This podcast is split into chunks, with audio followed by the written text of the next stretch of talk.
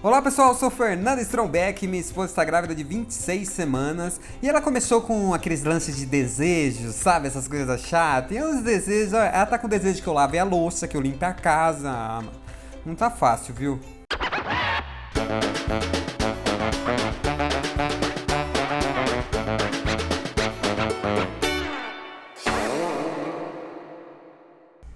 Fala pessoal, eu estou de novo na área aqui para falar com vocês algumas coisas malucas que estão acontecendo na gravidez da minha esposa. Hoje estou aqui em Rio Verde, Goiás, vim fazer um show de stand-up. Quem não me conhece, eu sou comediante de stand-up, vim fazer um evento.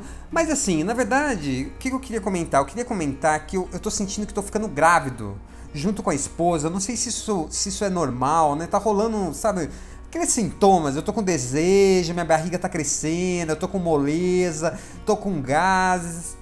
É, se bem que barriga crescendo, moleza, gases, é, é, é sintoma típico de homem acima dos 30, né?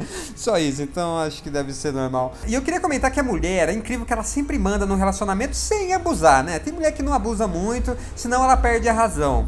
Só que na gravidez ela pensa, e agora eu vou botar para ferrar tudo, agora eu vou abusar. Porque eu aposto que toda mulher tem uma lista de desejos absurdos que elas vão escrevendo desde os 12 anos, sabe? Certeza, reúne a menininha lá, ah, vou escrever umas coisas, depois que eu tiver filho, algum trouxa vai fazer, certeza, porque não é possível. Isso é premeditado, não é possível. Eu até tô bolando uma solução, acho que deveria existir um tele-entrega de desejo de grávidas Porra, olha que ideia, né? Você liga e fala: Ô oh, meu, eu queria um tijolo com catupiry. 10 minutos depois tá na sua casa uma porção caprichada. Olha, eu aposto que isso ia diminuir os desejos estranhos. Muito. No fim, eu acho que as mulheres não têm esses desejos. Acho que é, que é zoeira, né? Elas pedem isso pra quê? Pro, pra atazanar a vida do homem. Pra ele precisar sair de casa, comprar um sorvete de mortadela 3 horas da manhã. Certeza. E eu sou um cara precavido, moderno. Geladeira de casa tem o que agora? Tem tijolo, tem potinho de areia, raspa de madeira. É, nunca se sabe né, quando que vai ter uma grávida para te atazanar.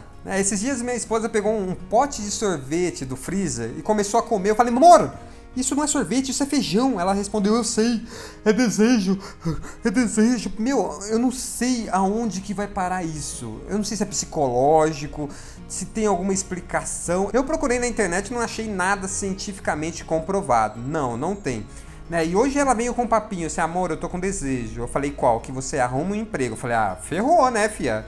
É, esse desejo não é só seu, não é só de grávida, não. Com essa crise, todo mundo tá com desejo de arrumar um emprego. Não, coloque-se no seu lugar, fia. Sem contar que dia desses ela inventou que tava com desejo de ver meu WhatsApp. Ah, mano, tô nem aí. Minha filha vai nascer com cara de WhatsApp, né?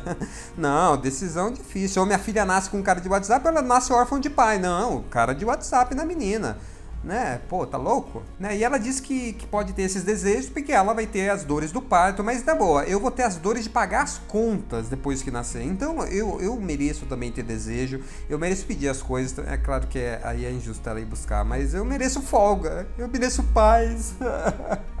Depois que minha mulher engravidou, eu passei a discordar da frase pai é quem cria. Não, não.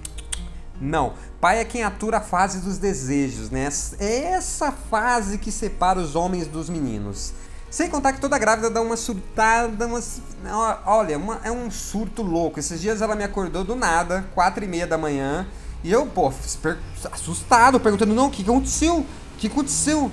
Ela disse que nada, que ela só tava treinando para acordar de madrugada, para eu ir acostumando quando a Luísa nascesse.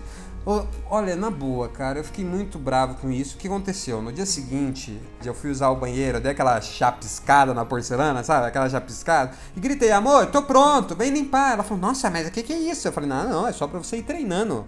Pra depois que a Luísa nascer.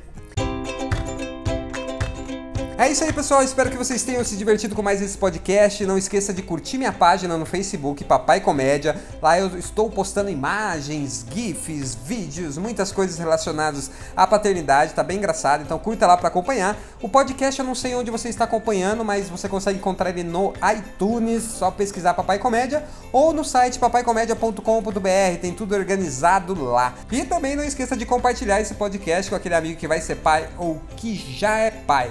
Vejo vocês no próximo Papai Comédia. Valeu, fui!